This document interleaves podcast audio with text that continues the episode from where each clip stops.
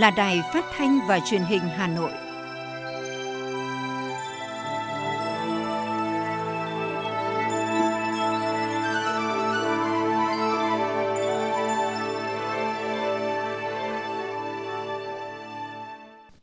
Kính chào quý vị và các bạn. Bây giờ là chương trình thời sự của Đài Phát thanh và Truyền hình Hà Nội, phát trực tiếp trên sóng phát thanh tần số FM 90 MHz. Tối nay thứ năm, ngày 13 tháng 1 có những nội dung chính sau đây.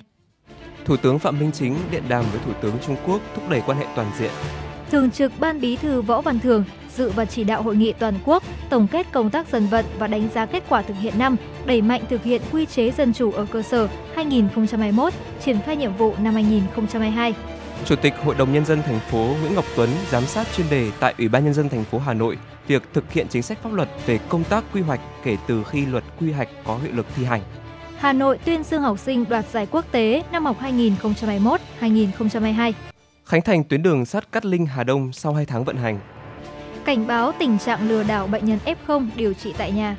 Phần tin thế giới có những sự kiện nổi bật. Kazakhstan dỡ bỏ tình trạng khẩn cấp tại ba khu vực của nước này từ ngày hôm nay. Ngân hàng Thế giới kêu gọi G20 giảm nợ nhanh hơn cho các nước nghèo. Sau đây là nội dung chi tiết.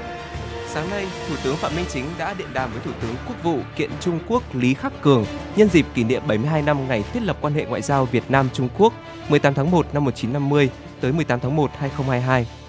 Tại cuộc điện đàm, hai thủ tướng bày tỏ vui mừng và nhất trí cho rằng năm 2021, quan hệ Việt Nam Trung Quốc tiếp tục phát triển và đạt nhiều thành tích tích cực. Đặc biệt là hai đồng chí tổng bí thư hai đảng đã tiến hành điện đàm hai lần trong một năm.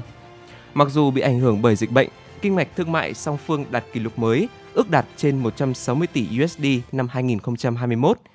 Tuyến đường sắt đô thị Cát Linh Hà Đông đi vào vận hành thuận lợi. Hai bên tích cực phối hợp tháo gỡ tình trạng ùn tắc nông sản ở khu vực cửa khẩu biên giới. Hợp tác phòng chống dịch bệnh là điểm sáng trong quan hệ hai nước, nhất là hợp tác về vaccine ngừa COVID-19. Sau khi Thủ tướng Phạm Minh Chính có thư gửi Thủ tướng Lý Khắc Cường và gặp Đại sứ Trung Quốc tại Việt Nam, Thủ tướng Lý Khắc Cường đã chỉ đạo các bộ ngành địa phương Trung Quốc phối hợp giải quyết. Đến nay, tình hình giao thương hàng hóa tại cửa khẩu đã có cải thiện. Đề nghị hai bên lập nhóm công tác chung để tiếp tục phối hợp giải quyết vấn đề này, tạo điều kiện thuận lợi để các mặt hàng nông sản, hoa quả của Việt Nam xuất khẩu sang Trung Quốc. Thủ tướng Phạm Minh Chính nhấn mạnh, hai bên cần phối hợp chặt chẽ và áp dụng các biện pháp hiệu quả, quyết liệt để giải quyết tình hình ách tắc hàng hóa tại khu vực cửa khẩu biên giới, bảo đảm giao thương thông suốt, đề nghị Trung Quốc tiếp tục mở rộng nhập khẩu hàng hóa và đẩy nhanh mở cửa thị trường đối với một số loại nông sản, hoa quả của Việt Nam. Nhấn mạnh Việt Nam đang quyết liệt thực hiện phương châm an toàn để xuất khẩu, xuất khẩu phải an toàn. Về vấn đề biên giới lãnh thổ, Thủ tướng Phạm Minh Chính đề nghị hai bên tiếp tục thực hiện tốt ba văn kiện pháp lý về biên giới trên đất liền, kịp thời xử lý thỏa đáng các vấn đề nảy sinh trong quản lý biên giới, tiếp tục phát huy tốt các cơ chế đàm phán nhằm duy trì hòa bình ổn định ở Biển Đông tôn trọng lợi ích chính đáng, hợp pháp của nhau, phù hợp với luật pháp quốc tế, xử lý ổn thỏa vấn đề trên biển trên tinh thần nhận thức chung cấp cao và thượng tôn pháp luật.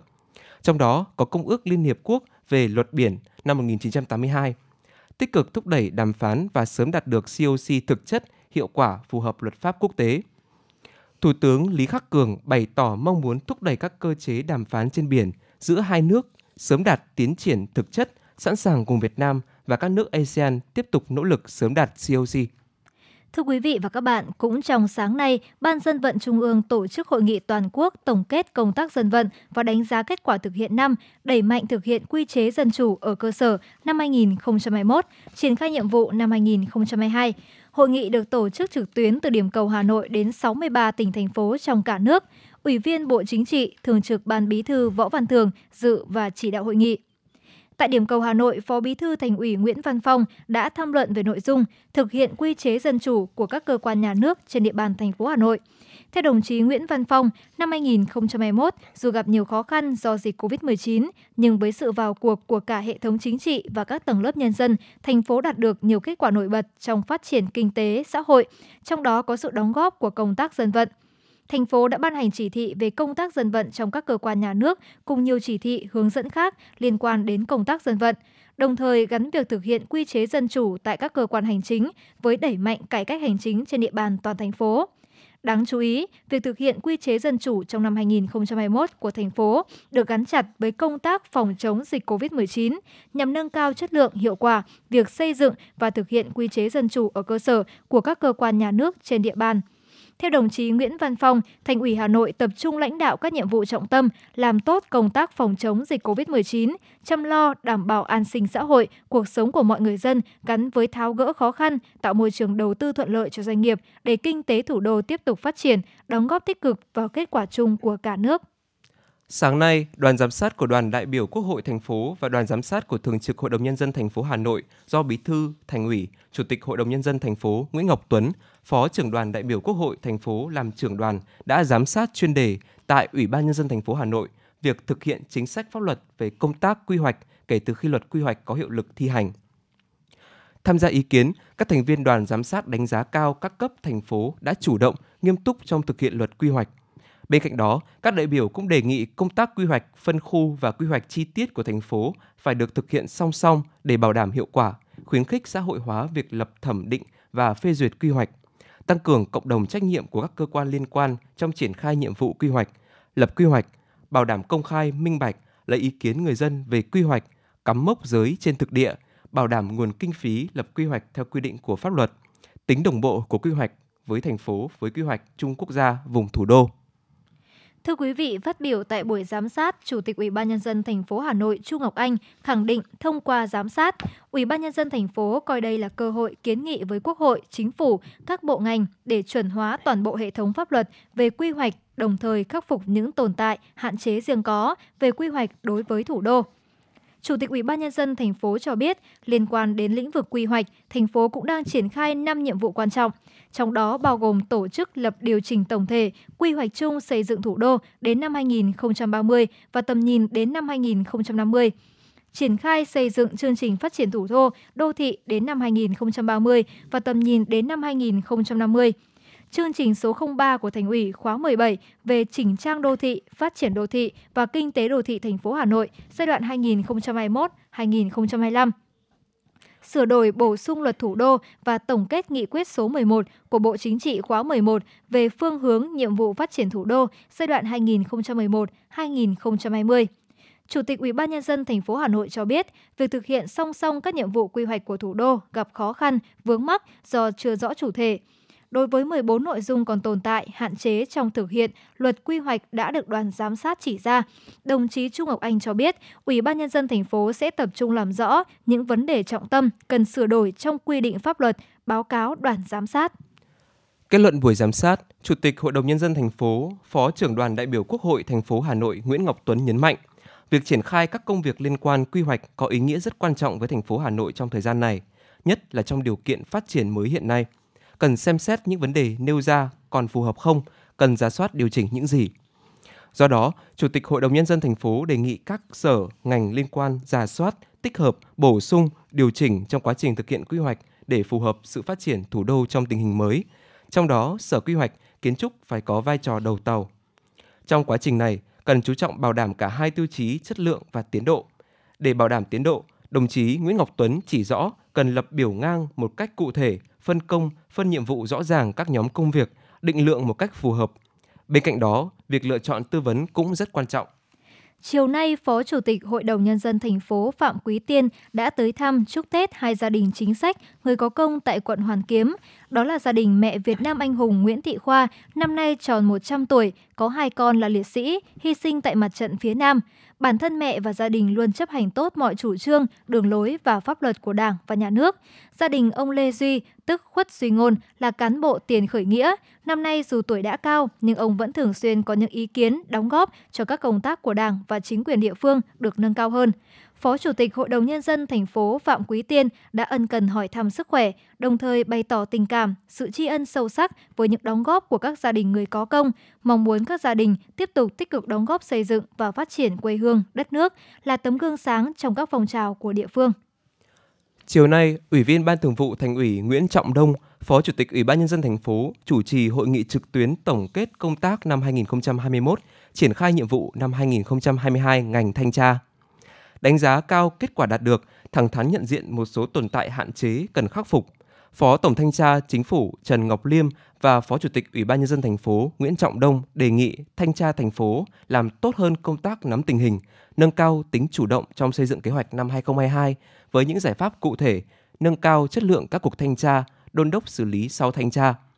Trong đó, tăng cường thanh tra những lĩnh vực có nhiều dư luận, đơn thư, thanh tra trách nhiệm thủ trưởng các cơ quan quản lý nhà nước trong công tác tiếp công dân. Bên cạnh đó, thanh tra thành phố tiếp tục phối hợp chặt chẽ với thanh tra chính phủ tập trung giải quyết các vụ khiếu nại tố cáo tồn động kéo dài, tăng cường tuyên truyền phổ biến giáo dục pháp luật về phòng chống tham nhũng, quan tâm đào tạo bồi dưỡng, xây dựng đội ngũ cán bộ thanh tra chuyên nghiệp, trách nhiệm, kỷ cương, liêm chính, có bản lĩnh. Cùng ngày, Sở Giáo dục và Đào tạo Hà Nội tổ chức tuyên dương khen thưởng học sinh đoạt giải trong kỳ thi quốc tế năm học 2021-2022. 39 học sinh tiêu biểu xuất sắc đại diện cho các học sinh đoạt giải đã vinh dự có mặt tại lễ tuyên dương. Tại lễ tuyên dương, Thứ trưởng Bộ Giáo dục và Đào tạo Nguyễn Hữu Độ và Phó Bí thư Thành ủy Hà Nội Nguyễn Văn Phong đã trao bằng khen của Ủy ban nhân dân thành phố cho các học sinh đoạt huy chương vàng trưởng ban tuyên giáo thành ủy Bùi Huyền Mai và Phó Chủ tịch Ủy ban nhân dân thành phố Trử Xuân Dũng trao bằng khen của Ủy ban nhân dân thành phố cho các học sinh đoạt huy chương bạc,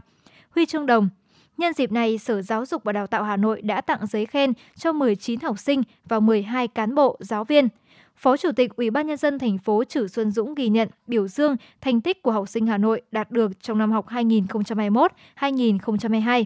đồng thời bày tỏ niềm tự hào khi giáo dục thành tích cao là một trong 10 sự kiện tiêu biểu của thành phố Hà Nội năm 2021.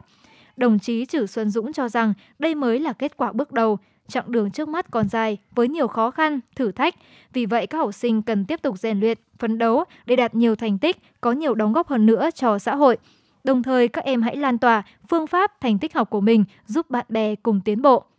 Phó Chủ tịch Ủy ban nhân dân thành phố Trử Xuân Dũng cũng đề nghị ngành giáo dục và đào tạo Hà Nội kịp thời động viên, vinh danh các thầy giáo, cô giáo có nhiều cố gắng sáng tạo trong tổ chức dạy học, bồi dưỡng học sinh, quan tâm xây dựng môi trường giáo dục toàn diện. Cần phải tiếp tục đẩy mạnh tái cơ cấu và phối hợp với các địa phương triển khai các mô hình sản xuất nông nghiệp công nghệ cao, nâng cao giá trị sử dụng đất, tập trung phát triển chăn nuôi và phát huy tiềm năng thế mạnh của thủ đô, góp phần đưa ngành nông nghiệp phát triển ổn định và bền vững. Đó là ý kiến chỉ đạo của Phó Chủ tịch Ủy ban nhân dân thành phố Nguyễn Mạnh Quyền tại hội nghị triển khai kế hoạch năm 2022 của ngành nông nghiệp trong sáng nay. Đánh giá cao nỗ lực của ngành nông nghiệp trong năm khó khăn do dịch bệnh, đồng chí Phó Chủ tịch Ủy ban nhân dân thành phố yêu cầu ngành cần tập trung tái cơ cấu, áp dụng công nghệ cao, phát triển giống cây chất lượng cao vào sản xuất, tạo đột phá trong năm 2022, đảm bảo hoàn thành mục tiêu tăng trưởng từ 2 tới 2,5% đồng thời đầu tư chế biến sâu và đẩy mạnh nâng cao hiệu quả các chuỗi liên kết, đảm bảo đầu ra cho nông sản. Trước mắt cần tập trung hoàn thành gieo cấy lúa xuân theo đúng khung thời vụ, đảm bảo vụ sản xuất đầu năm thắng lợi. Cũng trong dịp này, Phó Chủ tịch Ủy ban nhân dân thành phố đã trao tặng huân chương lao động hạng 3 của Chủ tịch nước và bằng khen của Thủ tướng Chính phủ, cờ thi đua của thành phố cho một số tập thể và cá nhân đã có thành tích cao trong năm 2021. Thưa quý vị và các bạn, hôm nay quận ủy Tây Hồ tổ chức hội nghị tổng kết công tác lãnh đạo thực hiện nhiệm vụ chính trị năm 2021, triển khai nhiệm vụ năm 2022. Phát biểu tại hội nghị, Chủ tịch Ủy ban Mặt trận Tổ quốc Việt Nam, thành phố Nguyễn Lan Hương đánh giá cao sự nỗ lực, cố gắng và những kết quả mà Đảng bộ, chính quyền, nhân dân quận Tây Hồ đạt được trong năm 2021 đồng chí Nguyễn Lan Hương đề nghị trong năm 2022, quận Tây Hồ bám sát nhiệm vụ chính trị, các chương trình, công tác trọng tâm của thành phố, đặc biệt là các chỉ thị, nghị quyết của Thành ủy Hà Nội mới ban hành để khẩn trương, nghiêm túc, cụ thể hóa triển khai trên địa bàn. Cùng với đó, quận cần thực hiện tốt việc phân công, phân quyền, phân rõ nhiệm vụ, trong đó nhấn mạnh vai trò sự gương mẫu của người đứng đầu các cơ quan, đơn vị, xây dựng tập thể đoàn kết, thống nhất, có khát vọng và quyết tâm cao trong thực hiện hoàn thành nhiệm vụ ngay từ những ngày đầu năm. Chủ tịch Ủy ban Mặt trận Tổ quốc Việt Nam thành phố cũng lưu ý quận Tây Hồ cần khai thác tốt hơn nữa những tiềm năng, lợi thế để tập trung phát triển công nghiệp văn hóa, phát triển thương mại, du lịch, dịch vụ, nâng cao ý thức người dân trong bảo vệ cảnh quan, môi trường đồng thời huy động sự tham gia đóng góp của người có uy tín, của nhân sĩ, trí thức trên địa bàn. Nhiệm vụ trọng tâm trước mắt, đồng chí Nguyễn Lan Hương đề nghị quận Tây Hồ chuẩn bị thật tốt các điều kiện để nhân dân đón Tết Nguyên đán nhâm dần 2022 vui tươi, an toàn, đặc biệt quan tâm chăm lo đến các đối tượng chính sách, đảm bảo không ai bị bỏ lại phía sau và để mọi người, mọi nhà đều có Tết. Thưa quý vị và các bạn, việc học tập và làm theo tấm gương của Bác về nêu cao tinh thần trách nhiệm của công chức, viên chức có ý nghĩa hết sức to lớn. Qua đó, từng tập thể, cá nhân đã dần khắc phục những hạn chế, nâng cao hơn trách nhiệm phục vụ người dân, đặc biệt trong thời điểm hiện nay để góp phần tháo gỡ nút thắt trong thủ tục hành chính. Sinh thời, Chủ tịch Hồ Chí Minh từng khẳng định đạo đức công vụ không phải tự thân mà có, mà mỗi cán bộ, công chức, viên chức phải tích cực tu dưỡng, rèn luyện. Trong cuộc đời và sự nghiệp của mình, bác cũng luôn căn dặn, nhắc nhở, yêu cầu cán bộ, đảng viên, công chức viên chức phải hết sức nêu cao tinh thần trách nhiệm trước nhiệm vụ, công việc được giao, dù là việc lớn hay việc nhỏ, việc đơn giản hay phức tạp, nhiệm vụ bình thường hay quan trọng, bí mật. Tại Hà Nội, thời gian qua, việc thực hiện chỉ thị số 5 của Bộ Chính trị về tiếp tục đẩy mạnh việc học tập và làm theo tư tưởng đạo đức và phong cách Hồ Chí Minh được gắn với chủ đề công tác năm kỷ cương, trách nhiệm, hành động, sáng tạo, phát triển. Trong đó, với mục tiêu lấy người dân và doanh nghiệp làm trọng tâm để phục vụ, tất cả hệ thống chính trị của thành phố đã quyết tâm thực hiện việc tăng cường kỷ cương hành chính, nâng cao vai trò nêu gương, đạo đức công vụ, tinh thần, thái độ, ý thức văn hóa ứng xử của đội ngũ cán bộ, công chức, viên chức các cấp. Đồng thời, lấy đó là cốt lõi để lan tỏa, nhân rộng ra các tầng lớp nhân dân bằng những giải pháp cụ thể, các cấp, các ngành của thành phố Hà Nội đã tạo được chuyển biến rõ nét trên nhiều lĩnh vực công tác. Đại biểu Hội đồng Nhân dân thành phố Nguyễn Lan Hương cho biết, trong cái điều kiện à, dịch bệnh phức tạp như thế này chúng ta duy trì được cái thu ngân sách tăng như thế đấy là một cái rất là tốt và rất là đáng mừng À, chúng tôi làm doanh nghiệp thì thực sự là trong mấy cái tháng cách ly vừa rồi thì rất là khó khăn doanh nghiệp rất là khó khăn gần như là tê liệt đặc biệt là những ngành du lịch và ngành dịch vụ. Thì bên cạnh đấy thì cũng có một cái mảng rất là sáng đấy là ngành nông nghiệp và chế biến chế tạo. Thì thành phố chúng ta đã làm rất là tốt.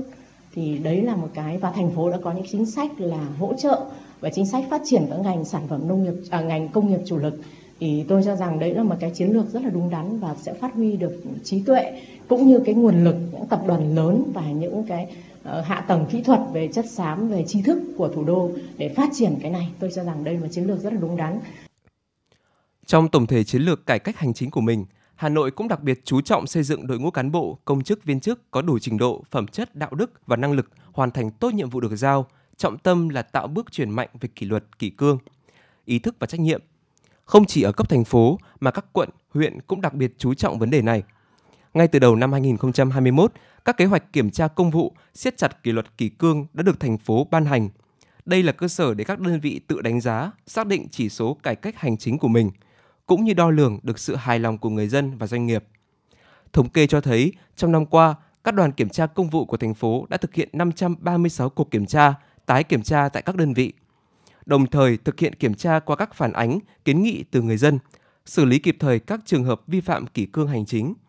Đồng chí Hà Minh Hải, Phó Chủ tịch Ủy ban nhân dân thành phố cho biết: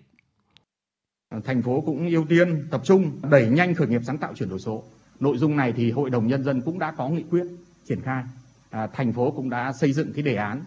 để triển khai thực hiện và hiện nay đang giao cho các đơn vị tổ chức triển khai. Vừa rồi thì thành phố cũng đã họp, đang giao cho các sở ngành khoa học công nghệ và quan hoạch đầu tư giả soát lại các chính sách để chúng ta đẩy mạnh hơn nữa cái cái chính sách về khởi nghiệp sáng tạo và chuyển đổi số. Thực hiện các cái, chuyện, kiến trúc chính quyền điện tử và chuyển đổi số đến năm 2025 và định hướng đến năm 2030. Rồi cái đề án xây dựng thành phố thông minh à, kế hoạch ứng dụng công nghệ thông tin và phát triển chính quyền điện tử hướng tới chính quyền số và hoàn thành cái dịch vụ công trực tuyến,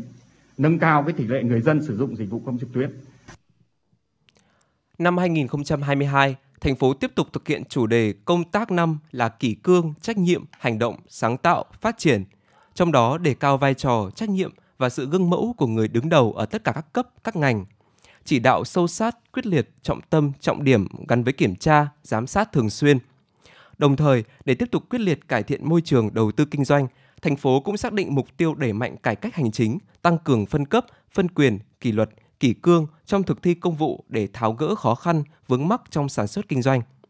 Trong đó, việc chủ động xây dựng và phát triển khai đồng bộ, toàn diện, nhất là đổi mới quy chế làm việc, quy trình công tác, tăng cường ứng dụng công nghệ thông tin cũng góp phần nâng cao trách nhiệm công vụ.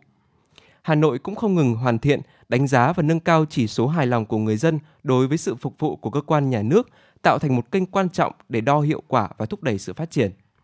Như nhiều ý kiến nhận định, việc đo và đề cao chỉ số hài lòng của người dân sẽ tạo nên sức ép vô hình giúp đội ngũ cán bộ đang làm việc tại các cơ quan, đơn vị ngày càng tiến bộ, thay đổi theo hướng liên tục trao dồi nghề nghiệp, không ngừng nâng cao chất lượng phục vụ và thái độ làm việc để tổ chức, cá nhân hài lòng hơn.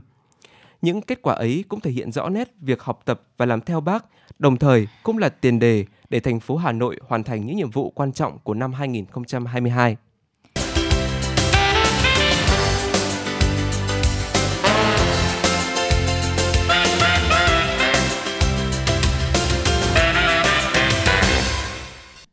Mời quý vị và các bạn nghe tiếp phần tin. Sáng nay, Sở Nội vụ tổng kết đề án siêu tầm tài liệu lưu trữ quý hiếm trên địa bàn Hà Nội giai đoạn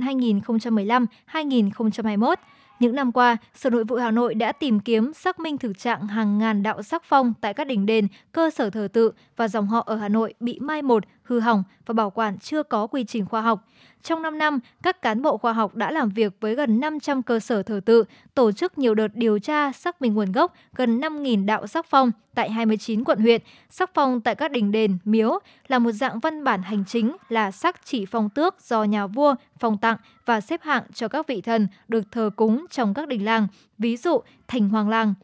Theo đề án nghiên cứu đạo sắc phong cổ nhất tìm được tại Hà Nội là đời Lê Hiển Tông, thế kỷ 18. Chính vì vậy, siêu tầm tài liệu có giá trị là một trong những nhiệm vụ quan trọng, cấp bách. Nhờ kết quả nghiên cứu, Ủy ban nhân dân thành phố đã quyết định công nhận đạo sắc phong là tài liệu lưu trữ quý hiếm cho các cơ sở thờ tự, đánh dấu bước ngoặt quan trọng nâng tầm vị thế và trân trọng với đạo sắc phong, những thông điệp lịch sử chính thống qua bao triều đại, bao đời cha ông gửi gắm lại. Sáng nay, Bộ Giao thông Vận tải phối hợp Ủy ban nhân dân thành phố Hà Nội, Đại sứ quán Trung Quốc tại Việt Nam tổ chức lễ khánh thành dự án đường sắt đô thị Hà Nội, tuyến Cát Linh Hà Đông. Sau hơn 2 tháng được Bộ Giao thông Vận tải bàn giao cho thành phố Hà Nội và đi vào vận hành, đến nay tuyến metro Cát Linh Hà Đông đảm bảo chạy tàu an toàn tuyệt đối và thực hiện tốt các chỉ tiêu kế hoạch đề ra. Trong ngày khánh thành hôm nay đã đạt mốc 1 triệu khách đi tàu Cát Linh Hà Đông – Việc khai thác metro Cát Linh Hà Đông được lãnh đạo các cấp, các ngành, thành ủy, hội đồng nhân dân, ủy ban nhân dân thành phố Hà Nội ghi nhận và đánh giá cao. Đặc biệt là được đông đảo người dân thủ đô ủng hộ và đón nhận một phương thức vận tải hành khách công cộng tiên tiến hiện đại lần đầu tiên có mặt ở Việt Nam. Mỗi ngày, tuyến metro này vận chuyển bình quân gần 15.000 hành khách. Tuy nhiên, do dịch bệnh COVID-19 diễn biến phức tạp, gần đây số hành khách tham quan, trải nghiệm trên tuyến có giảm, nhưng người đi làm, đi học thường xuyên trên tuyến bằng vé tháng giữ ổn định và đang có xu hướng tăng. Hôm nay, Hiệp hội An toàn Thông tin Việt Nam Vinisa thông tin về cuộc thi học sinh với an toàn thông tin năm 2022, lần đầu được tổ chức nhằm tuyên truyền cung cấp kiến thức, kỹ năng sử dụng Internet an toàn cho học sinh, phụ huynh học sinh trên cả nước, giúp các em nhận diện và phòng tránh các nguy cơ mất an toàn trên môi trường mạng. Ông Nguyễn Thành Hưng, Chủ tịch Vinisa cho biết, đây là lần đầu tiên cuộc thi được Vinisa chủ trì tổ chức và dự kiến sẽ được duy trì thường niên, trở thành một phần trong chuỗi hoạt động Ngày An toàn Thông tin Việt Nam. Biểu trưng của cuộc thi là hình ảnh hiệp sĩ Dế Mèn, lấy ý tưởng từ nhân vật Dế Mèn trong truyện Dế Mèn phiêu lưu ký của nhà văn Tô Hoài. Theo thông tin từ Bộ Y tế, tính đến thời điểm hiện tại, Việt Nam đã có hơn 1,63 triệu bệnh nhân COVID-19 khỏi bệnh, trong số đó, số ca đang điều trị là hơn 6.000 F0 trở nặng. Chính vì vậy, công tác khám bệnh, chữa bệnh trong và ngoài công lập đang khẩn trương thiết lập khu điều trị COVID-19 trong bệnh viện, triển khai giường điều trị người bệnh COVID-19 được giao đảm bảo vừa khám chữa bệnh thông thường, vừa điều trị người bệnh COVID-19. Đồng thời, sẵn sàng cơ sở vật chất tại các cơ sở thu dung, điều trị người bệnh COVID-19 không triệu chứng và triệu chứng nhẹ để sẵn sàng tiếp nhận điều trị sớm cho người bệnh nhằm hạn chế thấp nhất các trường hợp chuyển bệnh nặng rồi tử vong. Hiện nay trên mạng xã hội có rất nhiều hội nhóm được lập ra nhằm hỗ trợ chia sẻ thông tin về chữa trị COVID-19 tại nhà để người bệnh tham khảo. Trong đó group nhóm bác sĩ quân y hỗ trợ online chăm sóc điều trị F0 tại nhà do bác sĩ Hoàng Thanh Tuấn, Phó chủ nhiệm khoa phẫu thuật tạo hình, tái tạo, Bệnh viện Bỏng Quốc gia sáng lập, thu hút hàng chục nghìn thành viên được các bác sĩ quân y tư vấn điều trị bệnh miễn phí. Tại đây, sau khi bệnh nhân đăng tải những câu hỏi liên quan đến COVID-19, các bác sĩ sẽ trả lời bằng cách bình luận phía dưới. Số điện thoại của các bác sĩ và các bài viết tổng hợp thắc mắc được nhiều người quan tâm cũng được ghim lên đầu trang để tiện lợi cho người bệnh. Tuy nhiên gần đây, nhiều đối tượng xấu đã lợi dụng lừa đảo bệnh nhân F0 đang điều trị tại nhà. Một số người bệnh trong group nhóm bác sĩ quân y hỗ trợ online chăm sóc điều trị F0 tại nhà đã phản ánh tình trạng một số đối tượng xấu mạo danh là bác sĩ và nhắn tin trèo kéo chữa bệnh. Ngay sau khi nhận được thông tin tố giác từ người bệnh, các bác sĩ quản trị viên của group nhóm bác sĩ quân y hỗ trợ online chăm sóc điều trị F0 tại nhà đã xóa nick Facebook mạo danh này ra khỏi nhóm và có bài viết cảnh báo tới người bệnh. Sau sự việc trên, bác sĩ Hoàng Thanh Tuấn, Phó chủ nhiệm khoa phẫu thuật tạo hình, tái tạo, Bệnh viện Bỏng Quốc gia lưu ý tới người bệnh.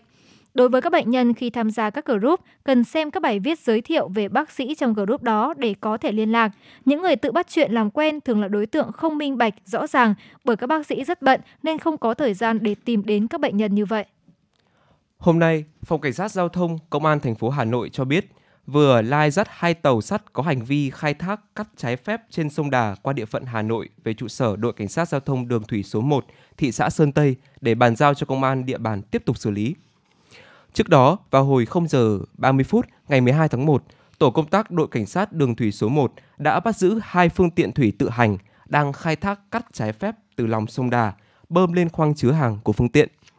Tại thời điểm kiểm tra, các đối tượng trên không xuất trình được giấy phép khai thác khoáng sản do cơ quan nhà nước có thẩm quyền cấp, không xuất trình được giấy chứng nhận khả năng chuyên môn về đường thủy nội địa theo quy định và các giấy tờ có liên quan đến phương tiện. Sơ bộ xác định trong khoang chứa hàng của hai phương tiện có khoảng 100 mét khối cát.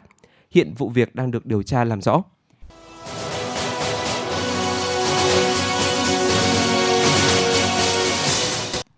Di chuyển sang phần tin thế giới, Văn phòng Tổng thống Kazakhstan thông báo tình trạng khẩn cấp sẽ được dỡ bỏ tại ba khu vực của nước này từ ngày hôm nay là vùng Tây Kazakhstan và vùng Paloda và Bắc Kazakhstan. Trước tình hình bạo lực leo thang tại Kazakhstan, theo đề nghị của Tổng thống Tokayev, tổ chức hiệp ước an ninh tập thể và cử lực lượng gìn giữ hòa bình đến nước này, tình hình bất ổn hiện đã được kiểm soát. Tổng thống Tokayev ngày 11 tháng 1 cho biết CSTO đã hoàn tất nhiệm vụ thành công, bắt đầu rút quân khỏi Kazakhstan trong hai ngày tới và tiến trình này không kéo dài quá 10 ngày.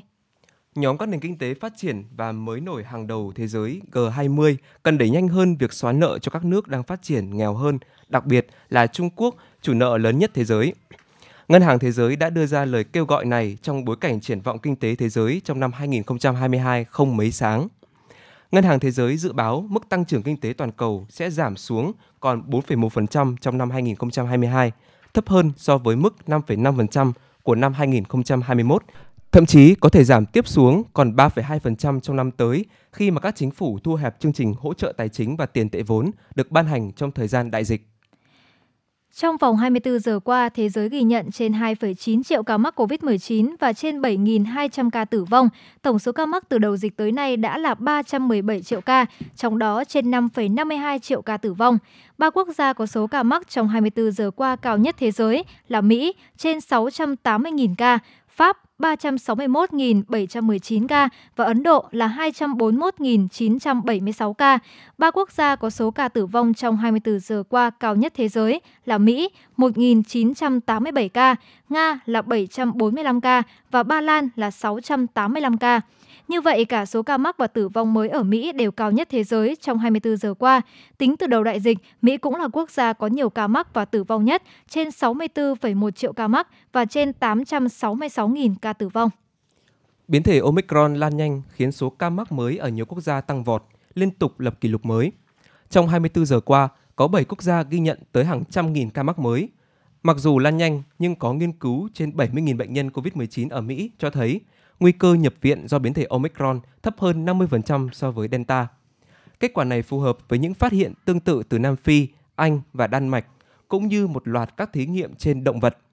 Dù động lực của Omicron dường như ít nghiêm trọng hơn, nhưng các bệnh viện ở nhiều quốc gia đang phải chống chọi với số ca mắc mới tăng vọt.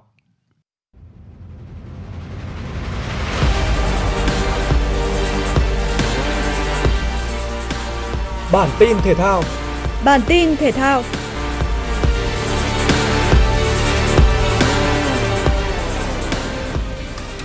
Chiến thắng 2-0 ở trận lượt đi giúp Chelsea nắm lợi thế khi tới làm khách trên sân Tottenham tại bán kết lượt về Cúp Liên đoàn Anh. Đội khách nhập cuộc hưng phấn và chỉ 18 phút sau tiếng còi khai cuộc, Chelsea đã tìm được bàn thắng. Từ tình huống phạt góc với đường bóng thuận lợi của Mason Mount, Antonio Rudiger đã có mặt đúng lúc để đánh đầu chuẩn xác ghi bàn mở tỷ số đưa đội khách vươn lên dẫn trước. Sau đó dù rất nỗ lực dâng cao nhưng đội chủ nhà cũng không thể hóa giải hàng phòng ngự của Chelsea. Thậm chí Tottenham cũng có hai lần không được hưởng penalty sau khi trọng tài xem lại tình huống phạm lỗi của các cầu thủ qua công nghệ VAR. 1-0 cũng là tỷ số cuối cùng của trận đấu này. Chelsea chính thức vượt qua Tottenham với tổng tỷ số 3-0 sau hai lượt trận và giành suất đầu tiên vào chung kết Cúp Liên đoàn Anh, gặp đối thủ là đội thắng ở cặp bán kết còn lại giữa Liverpool và Arsenal.